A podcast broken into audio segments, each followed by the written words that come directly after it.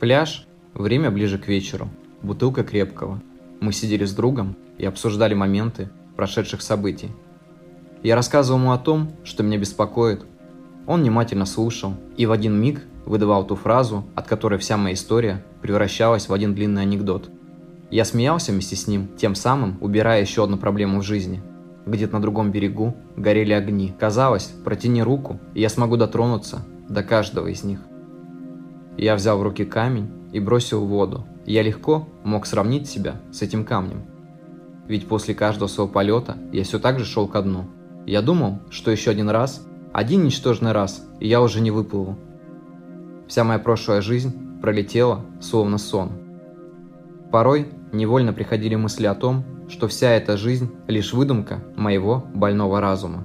И даже мой друг, которого я знаю очень много лет, не существует. Я выдумал в этот вечер, чтобы мне было не так одиноко. Странная штука жизнь. Я передал бутылку и подошел ближе к воде, посмотрел свое отражение. В отражении все тот же я, как и пять лет назад.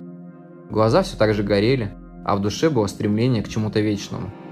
Сколько всего произошло за это время, что хотелось просто забыть об этом. Но память не хотела даже допускать такой мысли. В памяти хранилось все. Где-то под рубцами ран лежало то, что рано или поздно убьет меня или возьмет надо мной власть. За меня будет говорить совсем другой человек, но пока я держусь, пускаю бумажные корабли в плавание и все жду, когда они вернутся с добрыми вестями. Я посмотрел вверх. В небе загорались звезды, спутники пролетали над землей. Где-то в глубине Вселенной хранилось что-то вечное, что-то, еще не тронутое человеком, божество, которое смотрит за нами и улыбается – от нашего взгляда на этот мир.